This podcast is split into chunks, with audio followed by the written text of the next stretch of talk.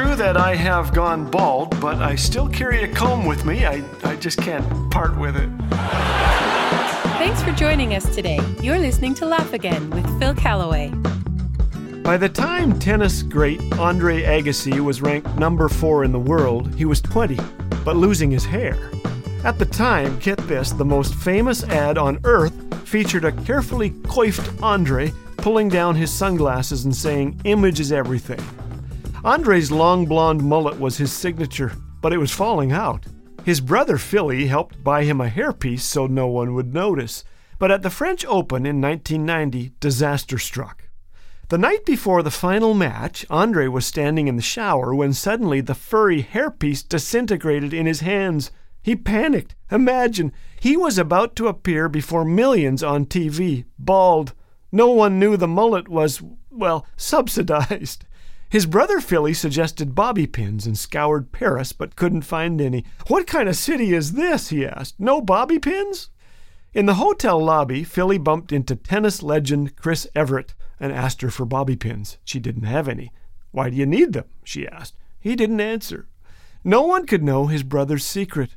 His trademark mullet was a lie. At last, Philly found a lady who had a bag full of bobby pins. He used 20 of them to reconfigure Andre's hairpiece and set it in place. But Andre wondered, will it hold? Yeah, Philly assured him. Just don't move around a lot. move around a lot? Andre was about to storm the court and try to win his very first Grand Slam tennis event, all while worrying about how to keep his hair on. Imagine. His tenuous rug had him frantic. I prayed, he wrote, not for a win, but for my hairpiece to stay on. Even if it wasn't slipping, he imagined it was. With every lunge and leap, he pictured it landing on the clay like a bird shot from the sky. He could hear the gasps from the crowd and picture millions of people leaning closer to their TVs, turning to each other in, in dozens of languages, asking, Did Andre Agassi's hair just fall off? Well, the bobby pins worked. But Andre's game fell apart, just like that hairpiece. In fact, he admits that a fixation with his hair is the reason he lost that match to Ecuador's Andre Gomez. You've got to admire this guy's courage, playing with a hairpiece bobby pinned to his head. I think I've done that, uh, not on the tennis court, but in life. Worn a mask, kept playing, hoping people wouldn't notice my flaws. Andre's hairpiece makes me think of the word authenticity. I don't mean a tell all lifestyle, but a rejection of pretense and hypocrisy. There's freedom in that, and great joy.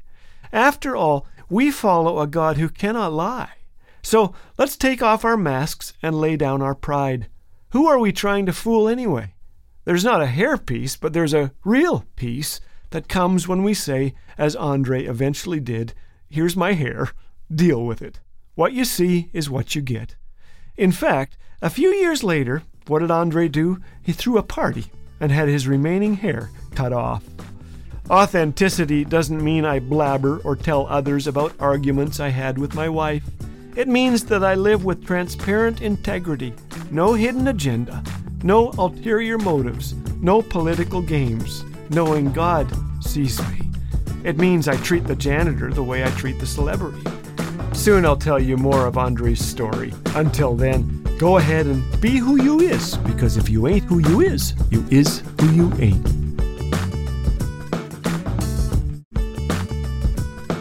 We all love a miracle story, so this Easter season, let's rejoice in the most wonderful miracle in all of history. Our Savior conquered death and made a sacrifice that changed everything. Because He is risen, we can enjoy an intimate relationship with God that will last forever. Isn't that a cause for celebration? Happy Easter! And remember, you can support this ministry of hope and joy at laughagain.us. Laugh Again, truth bringing laughter to life.